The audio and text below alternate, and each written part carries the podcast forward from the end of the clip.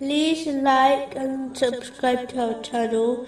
Leave your questions and feedback in the comments section. Enjoy the video.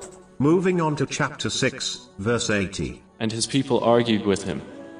He said, Do you argue with me concerning Allah while He has guided me? It is important to understand that generally, when one chooses a path, which is different from the path of their relatives and friends, they will face criticism and resistance from them.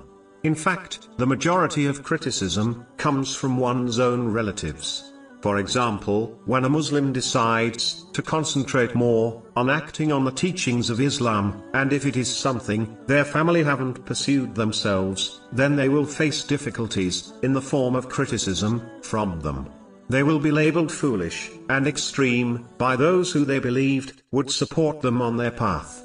It is important for Muslims to remain steadfast on the lawful path they choose and trust in the help of Allah, the Exalted, through sincere obedience, in order to overcome these difficulties. This is a reaction which is common, as when a person chooses a different path in life, from their family and friends, it makes them feel as if their path is bad or evil, and this is the reason the person has chosen another, different path. Even though the person does not believe this, but only chooses a different path, believing it is better for them, they will face criticism. It is the same reason all the holy prophets, peace be upon them, were criticized by their people, as they chose, and invited others, to a different, better path. To conclude, as long as one's path in life is lawful, they should remain steadfast, and not be deterred by the criticism of others. But this does not mean they should not try to improve their situation and character. It means they should not be deterred from pursuing their lawful choice. It is important to understand there are two types of mindsets people can adopt.